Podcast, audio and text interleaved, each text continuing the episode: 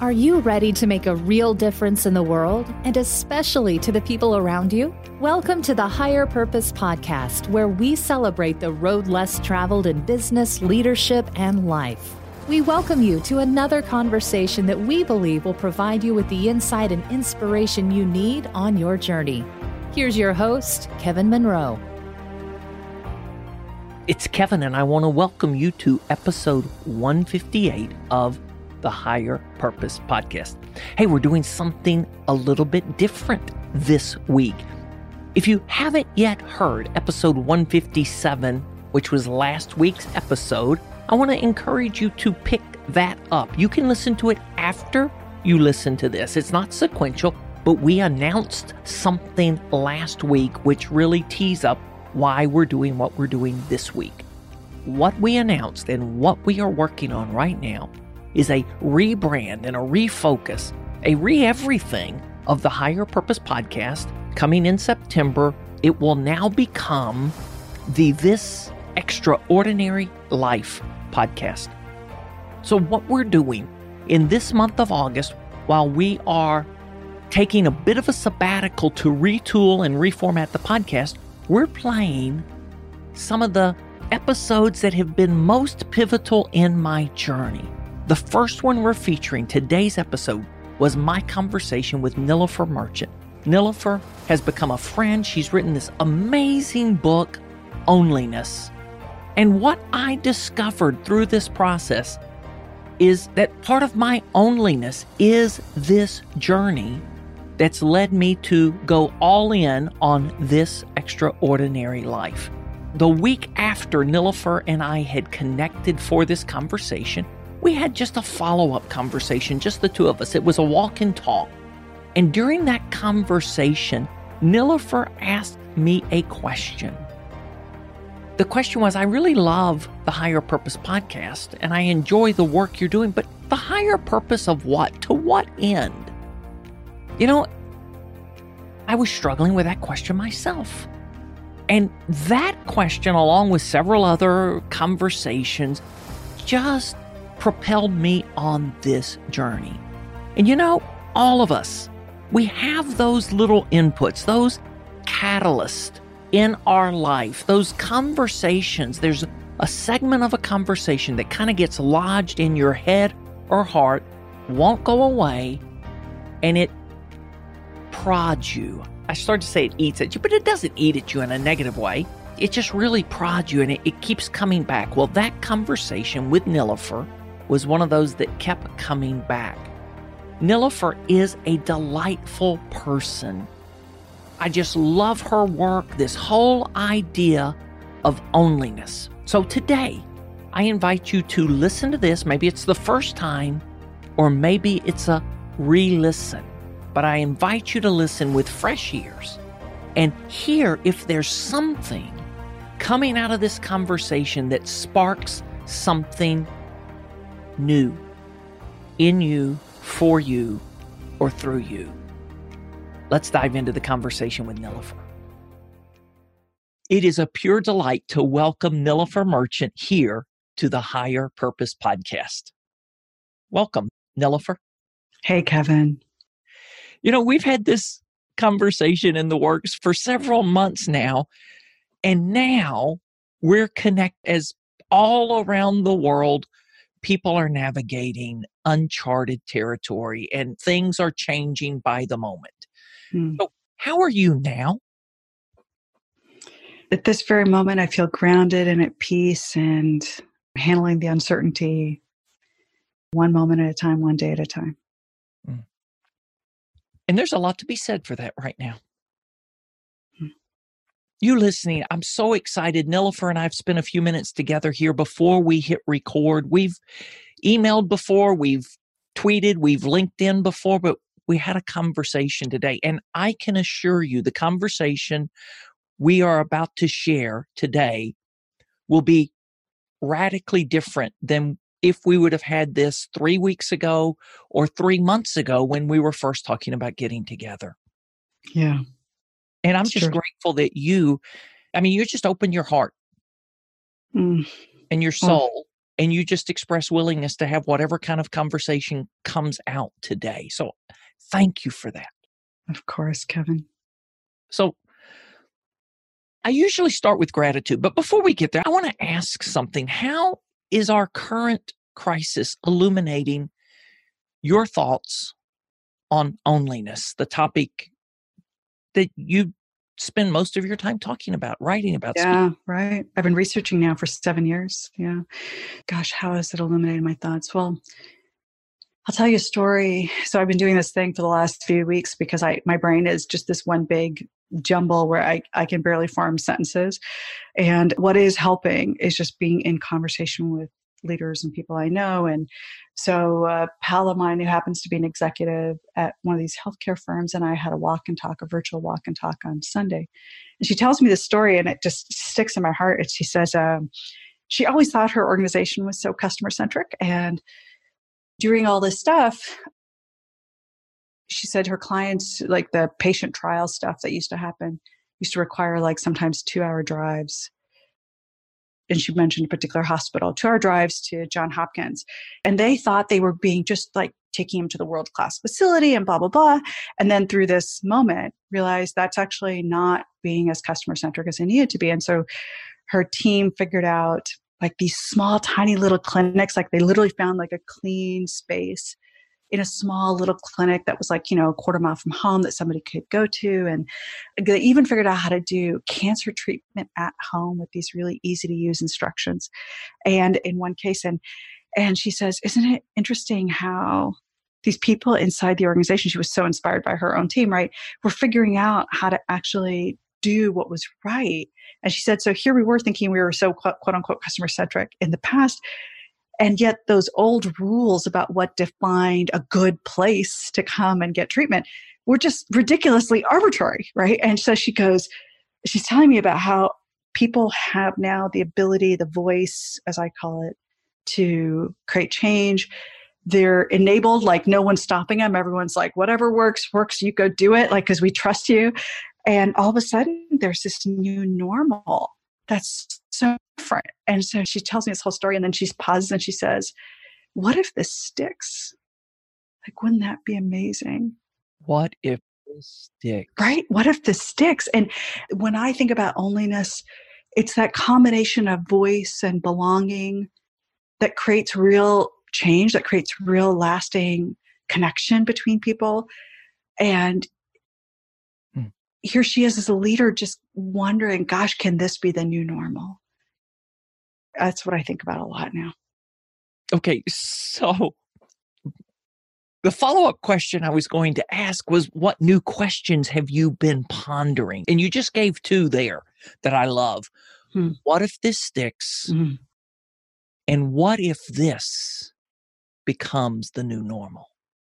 The way we're caring for one another, the way we're connecting with one another. Yeah. I wrote a book before The Power of Onlyness that was about social era. And social era was all about these different ways in which we could break down this perimeter understanding of us versus them. Mm. Mm. And so in it, I basically say, you know, instead of you thinking about you designing a product as a company and then selling it to those people out there who are customers, right?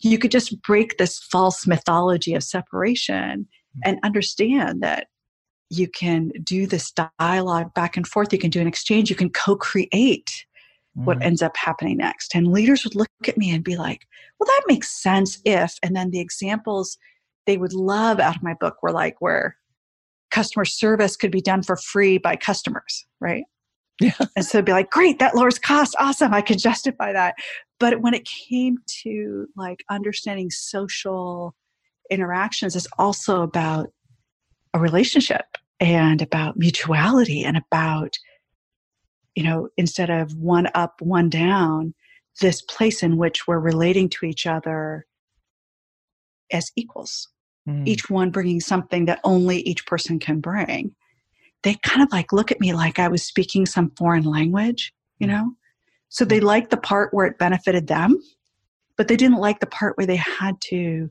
step into the unknown.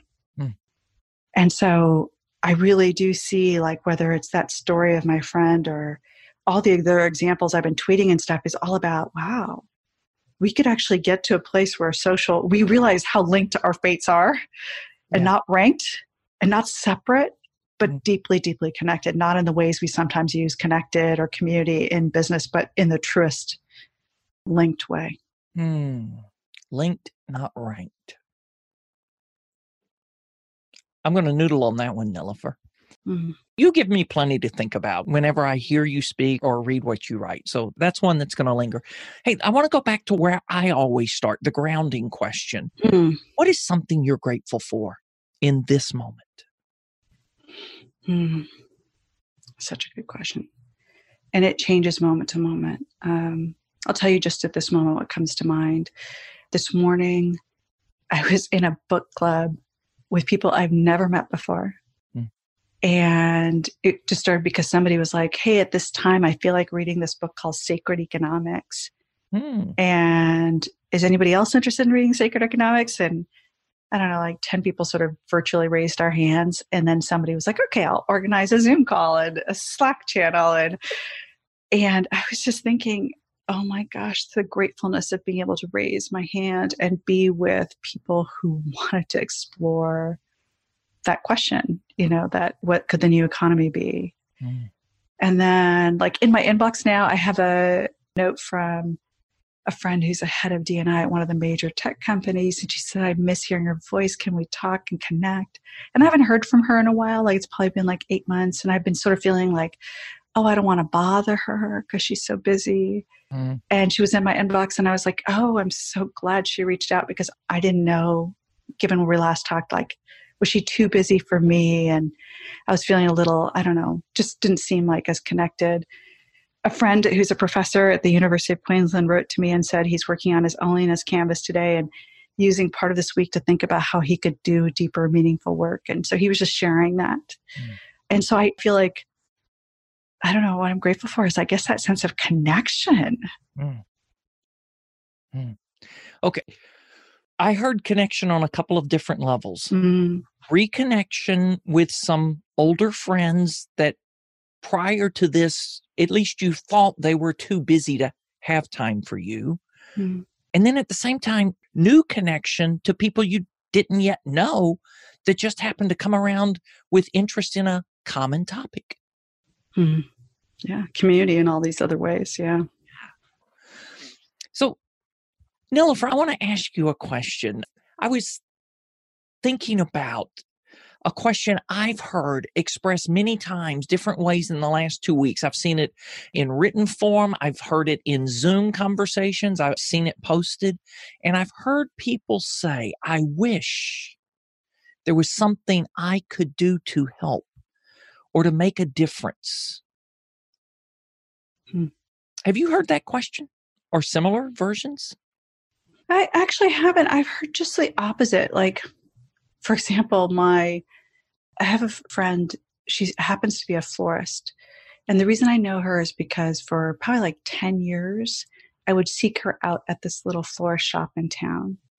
And ask her to help me arrange whatever I had chosen. Because at that little shop, like you choose the flowers, and then Mhm. you can either go home and arrange it, or you can ask if you know somebody has time, they'll arrange it for you in their hand and then hand it to you done.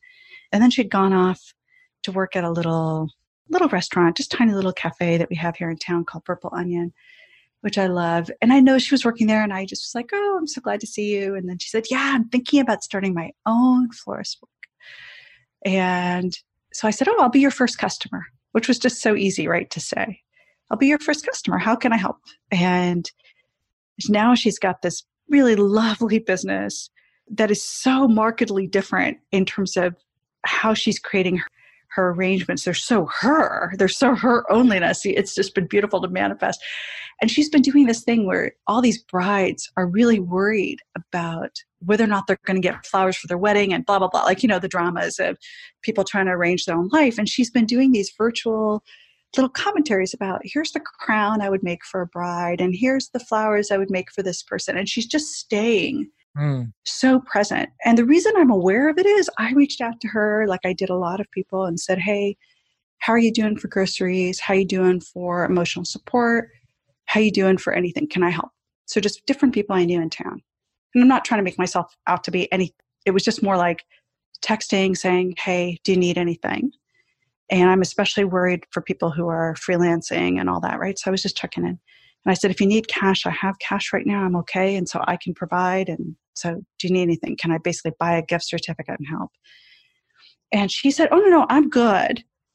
And here's someone who is not high on the economic spectrum. And she is literally spending all her energy trying to figure out how to comfort wow. those brides. Yeah. And so I've sort of seen the opposite, Kevin, which is it's like every person I know, no matter what the level, is sort of doing the how can I help thing in this like amazingly resilient, creative, ingenious, hope filled way that I've sort of been like, wow, that's who we are. Yeah. Oh, I love those stories. And I'm seeing plenty of those. And to these people, when I've had the opportunity to weigh into those conversations myself, I think part of what their struggle is, is thinking they need to do something big Bigger. to make big. a difference. Yeah. Right. I need to do something on a grander scale. What can I do that really makes a difference? Or to use a word that I love from you, to make a dent hmm. in this, right? How can I dent this issue of coronavirus pandemic? And it's like, you don't have to just care for the person next to you. Yeah.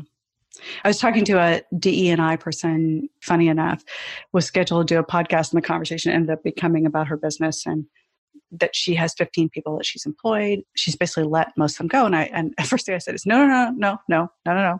Catch them all. Yeah. And so catch them all and we will figure out how to fix that. And so then, like, I've been talking to her about how do we get you a loan? Mm. How do we get you clients? How can I strategize with you about getting back your pipeline? Blah, blah, blah. Just like I will basically backstop you so you can backstop those people. Wow. And again, I'm not trying to make myself out to be anything other than I just happen to be in that moment I could be of service. And I think that is exactly it. It's like, where are you in that moment being present enough to the person you can be in service to? And that can be the smallest thing. There's a woman who owns a little boutique here in town. You know, I just happen to be, I like clothes. And so I stop by and usually check out what's, so I've been stopping by on my walks as I walk around town just to get a little break from my own little domicile. And uh, I knock on the window because sometimes I think she might be in there, or I leave a little post it. Hmm. And it's like, I don't know whether or not it's making a difference to her, but it's making a difference to me. Just show up to be connected, to say, hey, I'm still thinking about you.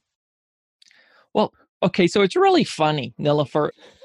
I'm reaching down, I'm grabbing a children's book that's on my desk. Oh, tell me. I don't always keep children's book. I have a dear friend, Cindy Lake, whose office is covered with children's books. Huh.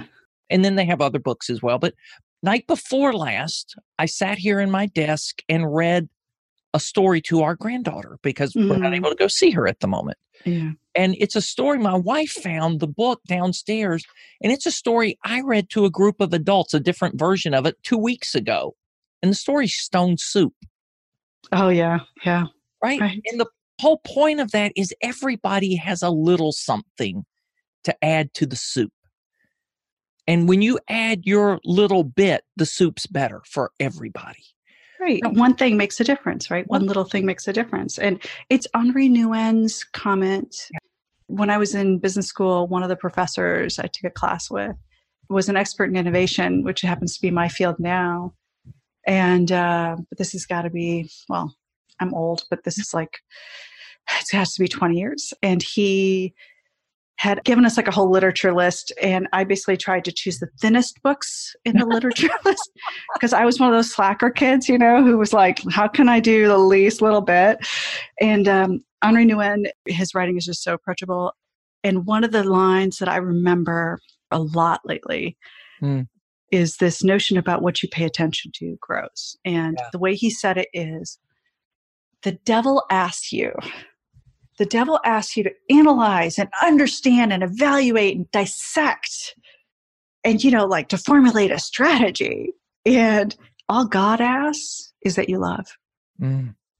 And I think sometimes when we're doing the what should I be doing now language, we're doing this like grand plan thing. Yeah. And all I know is what is right in front of me. Trust me, I have this thought about shouldn't I be doing more? Shouldn't I be doing?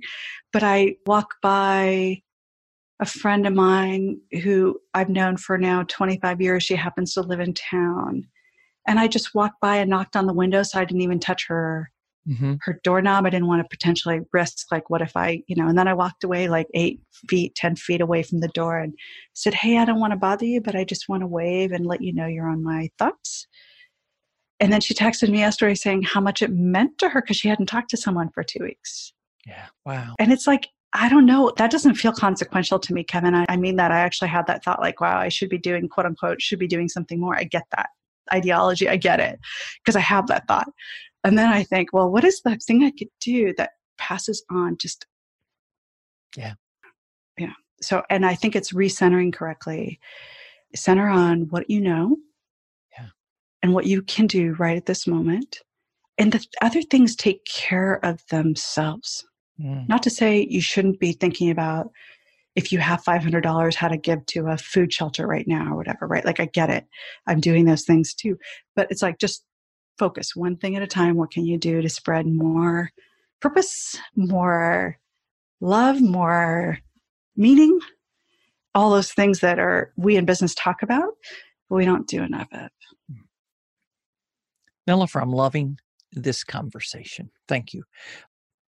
There's an encounter. You mentioned God, so all of a sudden my mind went and I started thinking and and I think of the story of out of the Bible of Moses when God taps Moses to deliver people, right, that were in mm. captivity. Mm. And Moses says, Well, I'm not the man. I don't speak well. And then God asked Moses, What's that in your hand? And what Moses had in his hand was a shepherd's staff that becomes the tool, you know, that God used.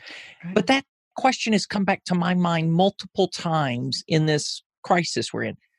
What's that in your hand? Hmm. This is what onlyness is always about. Yeah.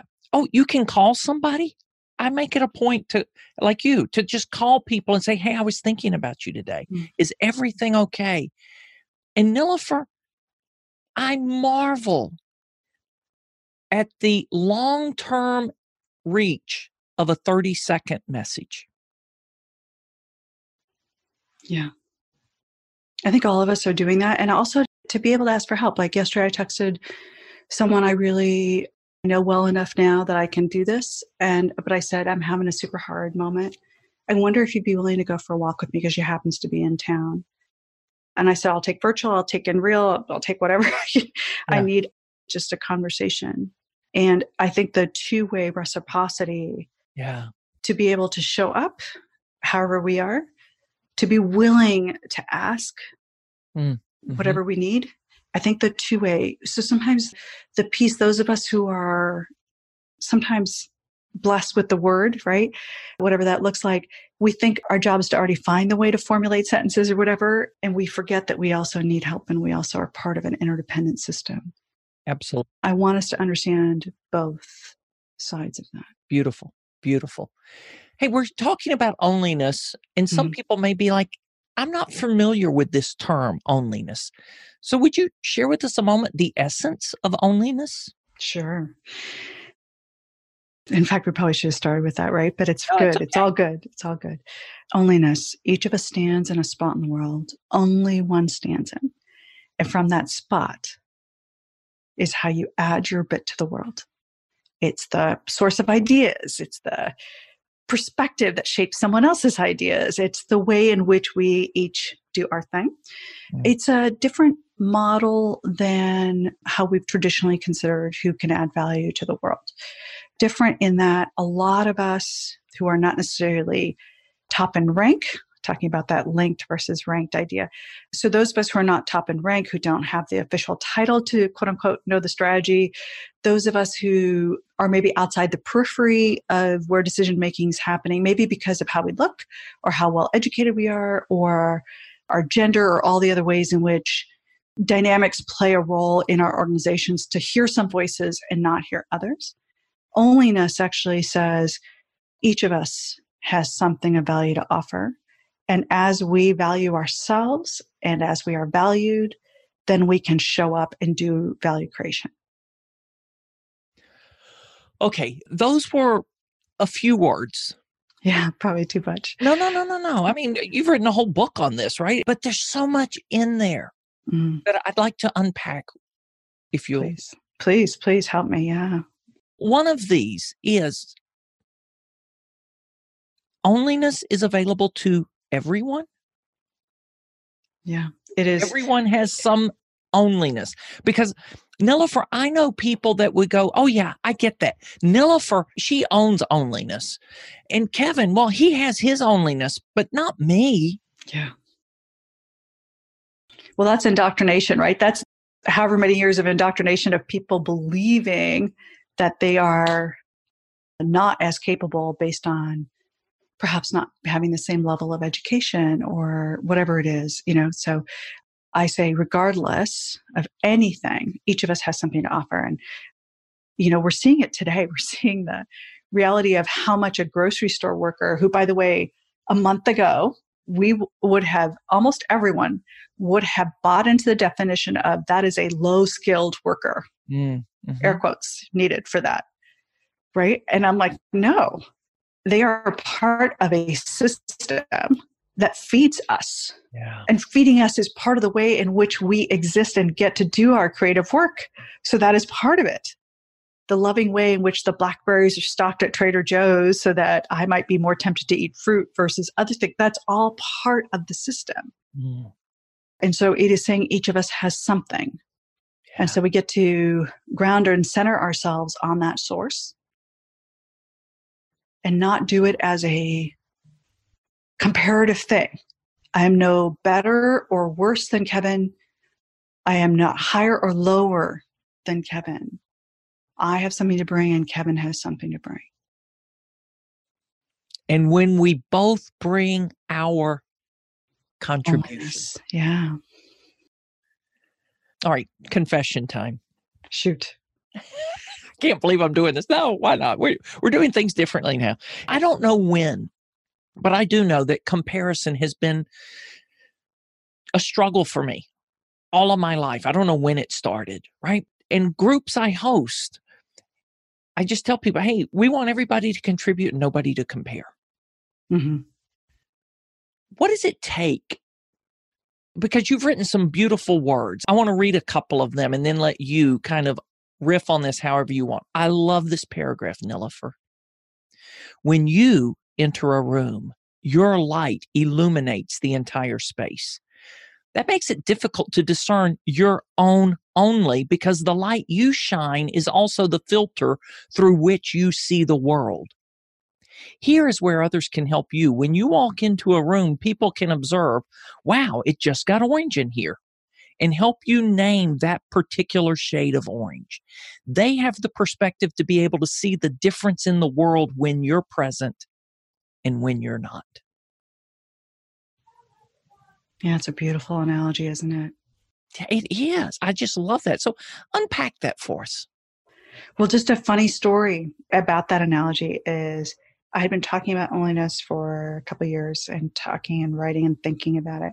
And Justine Musk was the one who then wrote a blog post and used that analogy. So that is mm. not my analogy, that is Justine's. Okay. And the reason I find that beautiful is because here I was trying to find a way to express the fact that it's our own light in the world. And we have a hard time seeing it. And I had explained, however, I had explained it to Justine, and Justine found this beautiful analogy. And this is where ideas are so iterative and evolve with one another, and that that we get to play, right? And that even Justine, in her because she's this beautiful writer, but she writes like romance novels, so really, really different than my kind of writing. And here she is playing off it and riffing and adding something. This is the beauty of each of us Mm. to offer that gift, that contributive gift. And I think the piece that's hard for everyone, this is just, I think, the human condition, is we have eyes that look out. And so we see, we see how special Kevin is. We can see it. Can we see backwards Yeah. to ourselves, right? Our eyes don't turn around that way. And that's when we have to listen to our heart and actually be able to say, there is some value I offer, and I need to lean, you know, so like sit quietly into my own stillness to be like, what is it?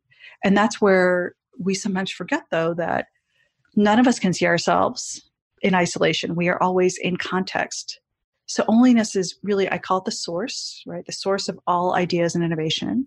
But I could just stop with source. Mm. I, of course, see it through an innovation lens because I feel like that's our ability to add value and create value is really my lens through which I understand the world. And when I was thinking about this contributive comparative thing, I was thinking most of us don't understand how to be contributive because we can see out there. Mm. And then I realized as I did all this research on the underlying notion, like what forms onlyness, I realized actually as human beings, what forms onlyness is a social construct. Mm. And it took me a while to understand it because I, like most people, have been indoctrinated with a set of ideas that says you can do it. And in fact, you should do it. And it's the you being singular mm-hmm. Mm-hmm. in definition rather than you in the plurality. And this is a very especially American ideology to hear you yeah. and see just the singular mm. when we are always connected. Even the word individual, I remember when I first was doing the taxonomy work on understanding what the word individual was, and it says it's the smallest measure of the human kind. Mm. So you're never disconnected. You're always part of a system. You're always part of some group. The question is, do you understand what group you're a part of? Okay, I want to go deeper there, Nilofer, because I think if people were just to kind of hear your onlyness concept at a surface level and not do the deep dive, not read the book or not mm. listen mm-hmm. to some of your unpacking it, they could think Lone Rangerish, right? Onlyness means loneliness, going it alone. And yet, that is not it at all. For you, community is central to onlyness. Yeah. So, uh, in fact, can I tell you a story that I just heard? Please. In the last few weeks, of course, as a keynote speaker, I've had to be in conversation with people who've had to cancel events. And, and I will admit, really sheepishly, that I have not wanted to be in these conversations because I'd much rather, if you're going to cancel my future income and cancel, I don't want to be in a conversation with you where you could potentially see my hurtness yeah. at not being included and stuff. So I've been walking these conversations just like a little petulant child, like, fine, if I have to show up, fine, but I don't want to. Like, that's my internal voice. So I show up to this call, and it's with um, a foundation. And she says, uh, Hey, I don't know if I ever told you why we first hired you. And I go, No, I don't know the story. And she goes, Well, I read a piece of yours two years ago. I can point you to the site where I read it and it was a TED.com piece on community that was an excerpt out of the book Power of Onlyness. And she says, uh, I'd read that story and I had really been affected by it because you had talked about onlyness in the construct of community, and that community can be these multiple layers. It can be about purpose, it can be about proximity, it can be about, you know, all these different P's, right? And she goes, It really got me thinking about how I, as an internationally well known branded foundation, are sitting in a city with people who are equally internationally known, like a science museum, art museum, blah, blah, blah. And none of us know each other really. Mm. And so she said it really got her thinking about that. So she sent the article to two other executive directors of these internationally, globally known, branded, blah, yeah. blah, blah organizations, but that were effectively neighbors, like a block away. And they got into a conversation. So she tells me that. She says, and they started like relying on each other and they started helping each other with grants and they started just being professional colleagues and sort of like really like coming to count each other as friends. And after a year, she says, we realized our teams would benefit from this mm. work. So they called it neighbors and they asked their teams to meet one another. And then mm. she said, like, at one point, a scientist was stuck and sent out a note saying, well, how he was stuck. And another person from the art museum was able to say, Hey, I have a data visualization person who's really good. And the scientist wrote back saying, I've never understood my data so clearly. I've got like a breakthrough happening because of it, yada, yada. And oh, and the best story was out of all that was she goes, and at one point, an MRI machine broke, and she says there was something in the art gallery that could effectively do the same thing. So we rolled this multi million dollar piece of equipment down the street and shared it, which we never would have done if we weren't neighbors. And she goes, So the conversation we had this morning, she's telling me this like a week ago, she goes, is what do we now do about coronavirus in Kansas City that we couldn't have done if we weren't all in the same place. So, what is it only mm-hmm. we can do? And I started crying. I have to admit, I was so blown away with the story of community and asking a new question that they otherwise would not have been able to ask. And I said to her, I revealed to her that I had joined the call thinking, well, here I am just going to be dismissed at the table once again. You know, that sense of mm. loss. And her story inspired me so much to just sit in my own whatever and to recognize that sometimes things take a while to mature and, you know, all that, just that sense. And I said, Thank you so much for sharing that story because you have renewed me in a way just by sharing that story. And she goes, Well, actually, I'm telling you the story for a different reason. and so I'm like, Oh, okay. You know, and I'm like, I'm following along, trying to, you know, trying to be like a hopeful, good person, you know, like, and she goes, Well, I wonder if you'd be willing to sit with us and talk to us about that, con- about what we could only do. And let us engage that conversation with you so that you could be just a sounding board and a resource. And of course, we'll pay you and we'll still do a keynote with you later, but can you use the time you already have allocated with us to have this conversation? And I'll tell you, I have never felt so much belonging. And the reason I share it is this notion about community can be so abstract, right? We can do the strat- quote unquote strategy of it. Who do I belong to?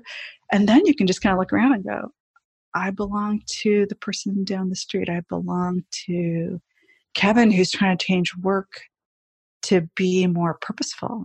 I belong to, and it just becomes so much simpler in a way. But it requires us to be in community, to just listen. And so, my own lesson to myself as I shared that whole story is I have to park my own fears for long enough to be present to a conversation and then I can figure out how to serve. And the rest sort of really isn't mine to own anyway. Okay, I, big dramatic pause there, okay, you listening, you know I normally do these by Zoom because of all these things that are happening. Nilofer and I are connected by Zoom, but we had to stop the video so we could actually have high quality audio for the recording. You had to park your fears. What was the rest of that? In order for me to actually be present. Let's talk about that a moment. Because I believe there are a lot of us right now that have some fears that are some? preventing yeah. us from being present. Mm-hmm. Any ideas what it takes to kind of park fear for a few moments and just be present? Oh, I don't know if you've ever heard me say this before, Kevin, because I know you've done your research, but there's a funny part in the book that I talk about. When I wrote it down, I was like, everyone's going to think I'm such a psycho. And I'm okay because it's true and I probably am a psycho. It's fine. But the story is this. So I used to really suppress fear and those emotions because it felt made me feel weak. Mm-hmm. And I realized that wasn't helping because fear would just take over at two o'clock in the morning. Mm. Fear always demands to be heard, right? and then it gets louder and louder. So I learned how to have these like lunchtime appointments with fear. And I would actually sit with fear and actually like have a verbal conversation. So, fear, what are you trying to tell me? Mm. And now fear le- lets me sleep at night.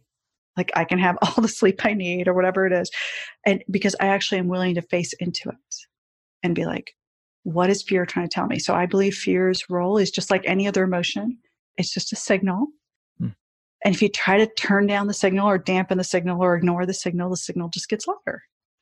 So, just like all emotions, they don't have to rule you, but you do have to pay attention. Hmm. And so that appointment with fear was my coping mechanism of I will look it dead in the eye. By the way, it usually only has three sentences to deliver. Like it's not that long. but fear will take a long time to say it if you kind of ignore it, right? So now I just look dead into the fear. I think what we're mostly afraid of, just like I was in that call. So I find when I'm working with people mm. on their loneliness, they're so afraid that they're not good enough, that they're not already worthy, mm.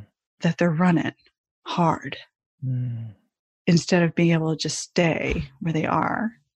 And I find that if I can just say, you're already worthy, you already have gifts, you already have a capacity, those are all true.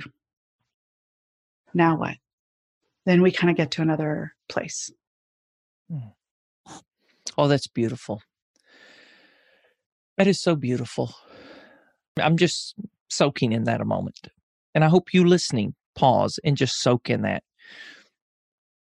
Nilofer, I'll reflect. A friend of mine about this time last year sent me a book. We weren't friends then. We've become friends since then. And it was a book on gratitude.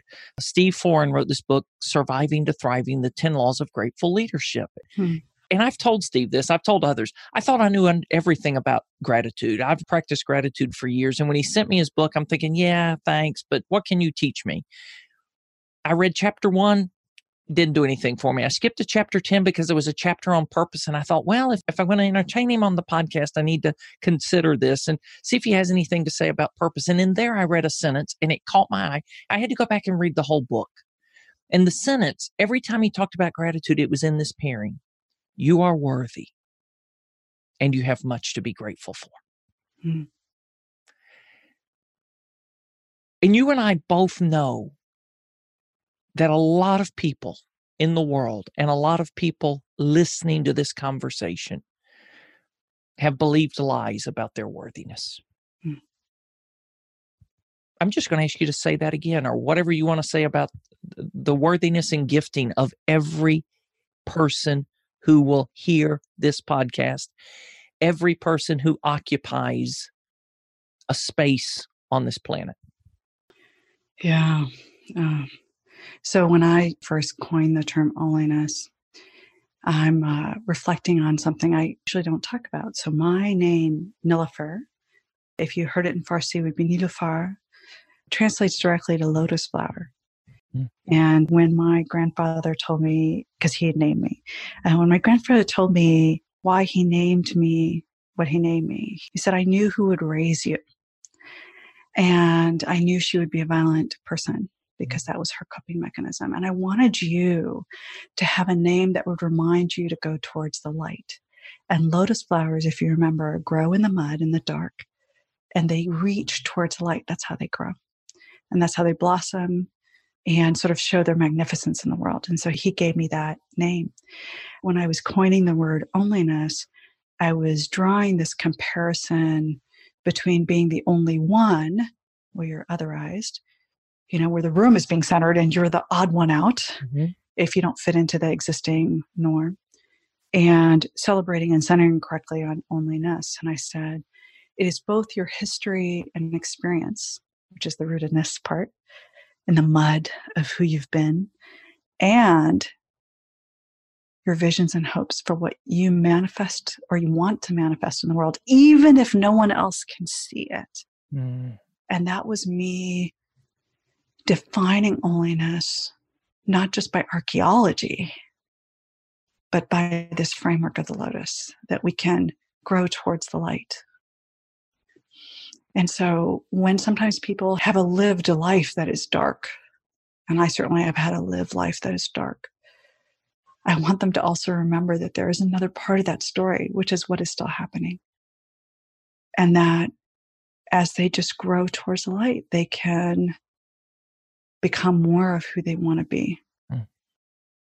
And so I see onlyness as everything you've been and everything you imagine. And so, of course, we're each worthy because we all have a spot in the world that is already worthy. And then we get to go create what we believe is possible next. Um, and I know a lot of us have been told, no, no, no, you're not the person who can create. You're not the one who can do whatever. And I'm like, well, that's just a lie someone's told you. And when you see the truth in yourself, mm.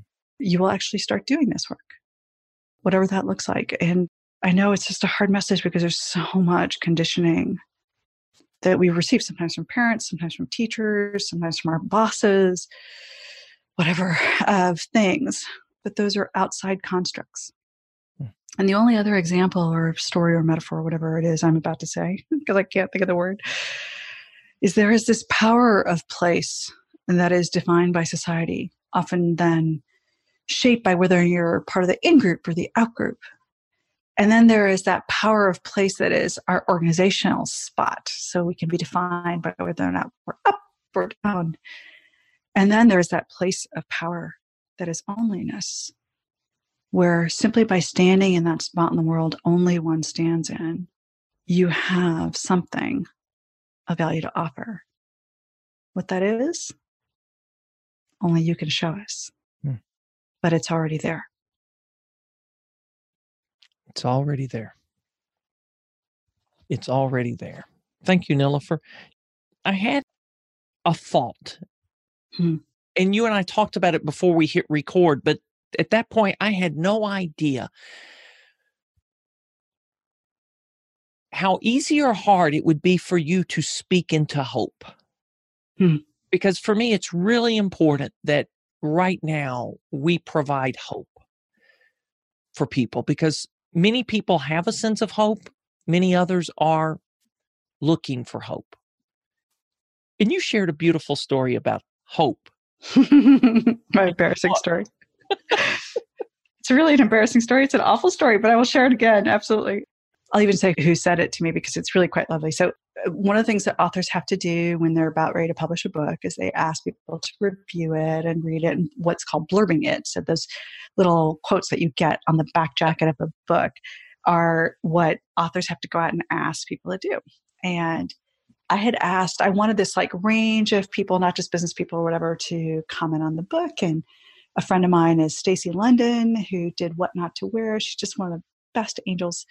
And she wrote back a blurb that was about hope, that this is the most hopeful thing she's ever read, or something like that.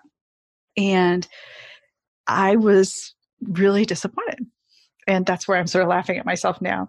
I was really disappointed. And I said something back to her. I was like, well, hope is like the lightweight thing like can't you talk about how like it's a tectonic change about the future of work or like you know like she's a heavyweight or intellectual or i wanted all these other words mm. right and I remember thinking, hope, hope is like, ugh, hope, ugh, you know. And I remember just being like, I'm not that lightweight person, you know. And I just laughed back at myself. Oh my gosh, that is three years ago. And I laugh at that person who thought hope was a lightweight thing. Mm. And now, of course, and I shared with you the quote that hope is, what was it? I said, hope is a thing with feathers that perches in the soul and sings the tune without the words and never stops at all. It's a Dickinson line. And you can see it. It's like, even though it looks like it's so lightweight, it's the toughest thing there is. And it's the bridge across which we have to walk in order to get to a new future. The bridge across which we have to walk to get to a new future. And we hope we carry things, going back to the beginning of our conversation, we hope some of these things that we are experiencing now, we carry across that bridge with us. Yeah, we do, right? Yeah, right. And we carry our friends and we don't go alone. We don't go alone. We don't go alone. Is there anything you'd like to say that helps draw this conversation, this beautiful, delightful conversation, to a fitting close for you, Nilofer? Mm. I guess the one thing you actually touched upon this notion of onlyness.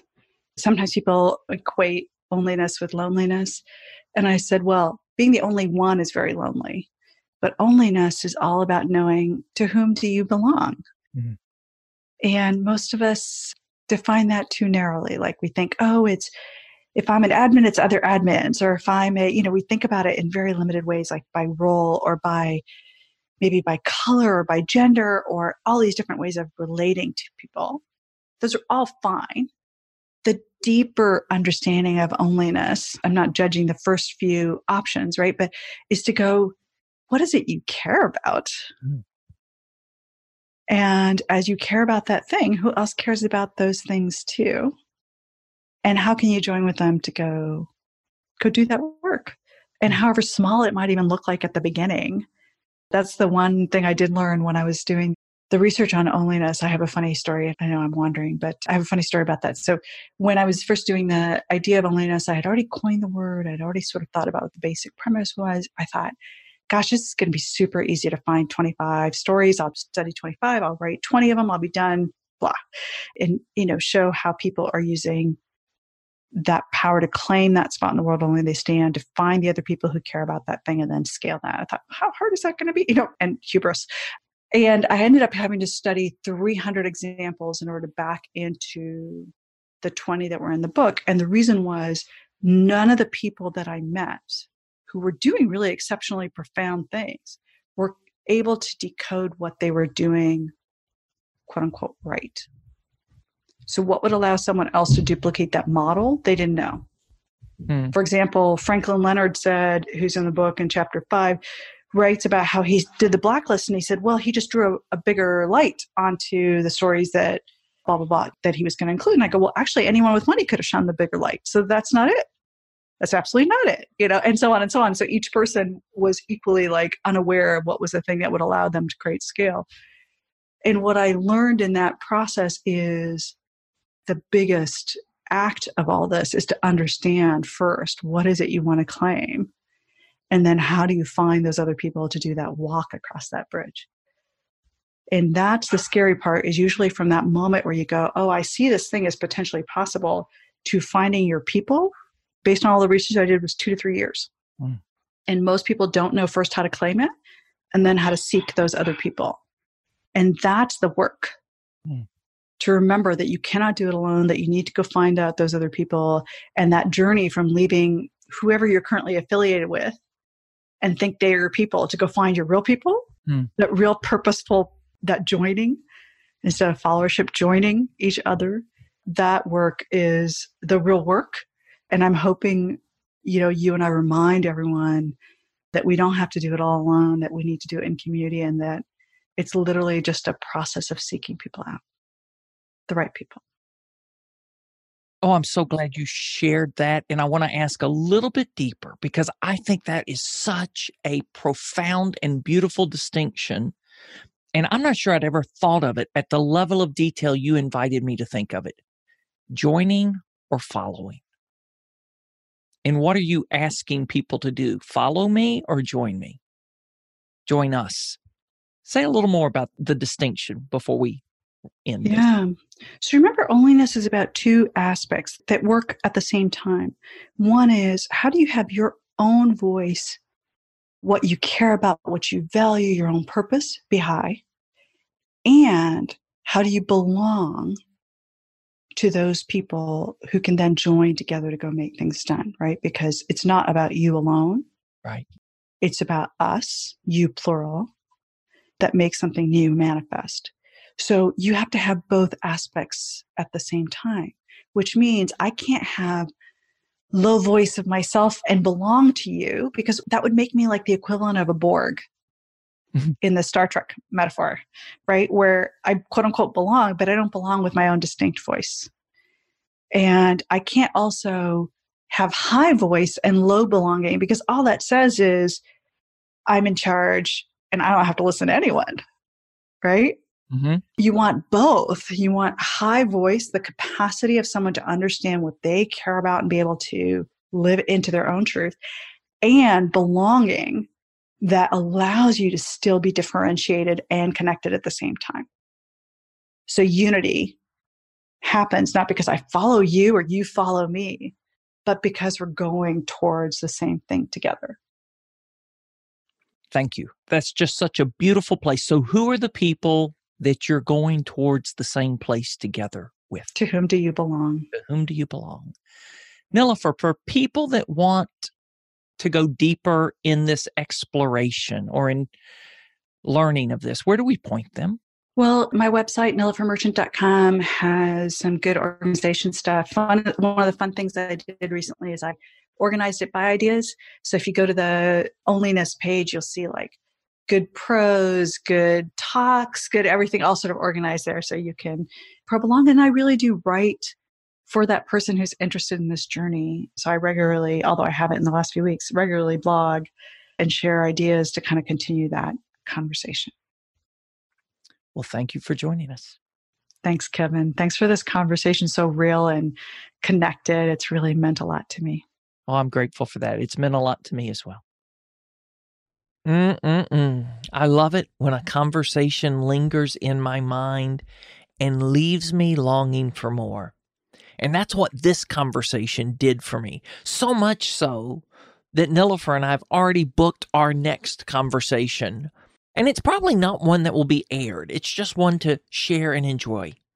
I love the question Nilofer shared from a conversation with a friend right at the beginning of our conversation about innovation or the innovative ways they are responding to situations and clients now.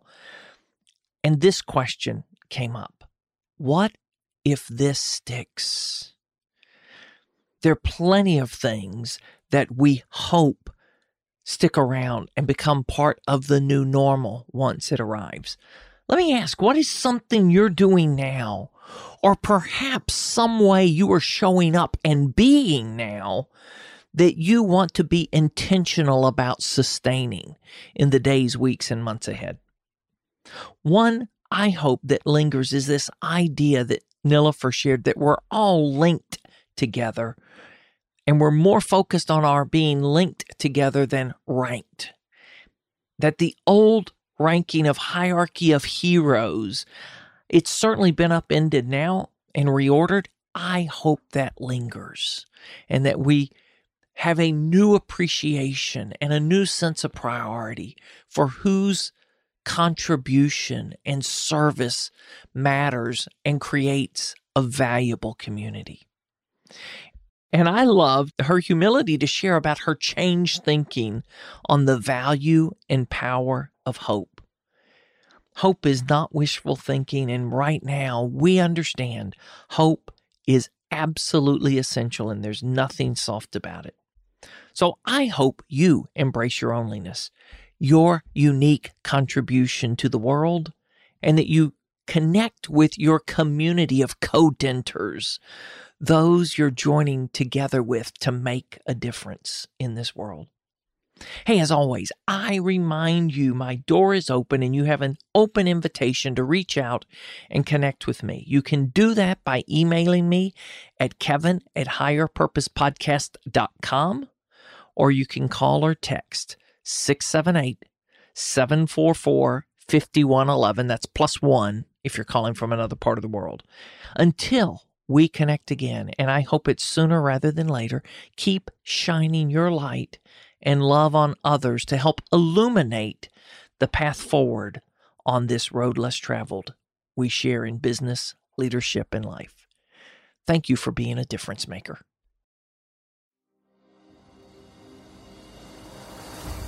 What could 10 days of gratitude do for you? Find out what hundreds of people have experienced and make a change that can last a lifetime at thegratitudechallenge.community because it's better when we do things together.